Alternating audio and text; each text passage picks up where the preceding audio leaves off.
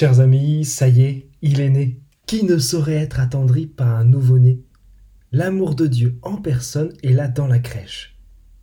Selon les expériences qu'on a eues dans la vie, dans l'Église, on peut être fâché avec Dieu, le grand barbu là-haut. Mais devant un tout petit, dans les bras de la Sainte Vierge, c'est quand même plus difficile. On ne peut pas s'imaginer que nos soucis viennent de lui. Et pourtant, c'est le même Dieu. Les enseignements d'une époque pas si révolue et les représentations iconographiques un peu simplistes trahissent quelque peu notre regard. Jésus, c'est Dieu fait homme. Il est le vrai visage de Dieu. Donc quand on dit que Dieu est tout amour, on peut regarder Jésus, on ne se trompe pas. C'est ce que nous dit Saint Jean dans son prologue. L'évangile qu'on vient d'entendre. Dieu est amour il nous a tellement aimés qu'il est venu lui-même dans la chair. Il a lui-même expérimenté notre condition jusqu'au bout pour nous. C'est ce qui fait que tous nous avons eu part à sa plénitude, nous avons reçu grâce après grâce. Parce que tout donner n'est pas suffisant, Dieu redonne encore en surabondance après.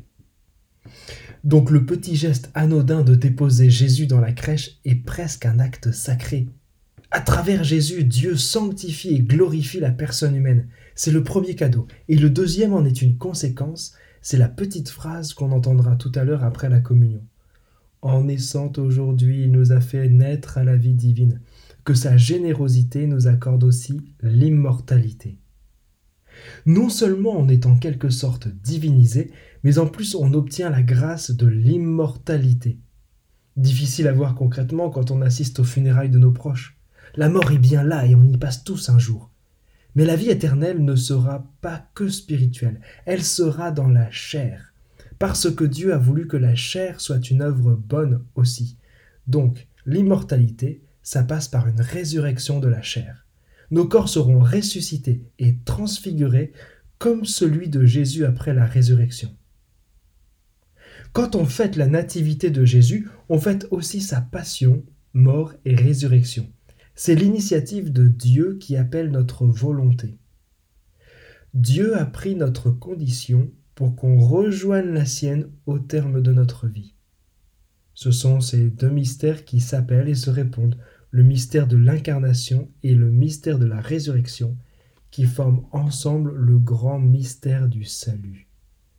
Parce qu'on connaît déjà la fin de l'histoire, on peut d'autant mieux la comprendre et comprendre le refrain du psaume. La terre tout entière a vu le salut que Dieu nous donne. Chers amis, bénissons le Seigneur d'être venu dans notre condition humaine. Prenons conscience que notre vie est sacrée.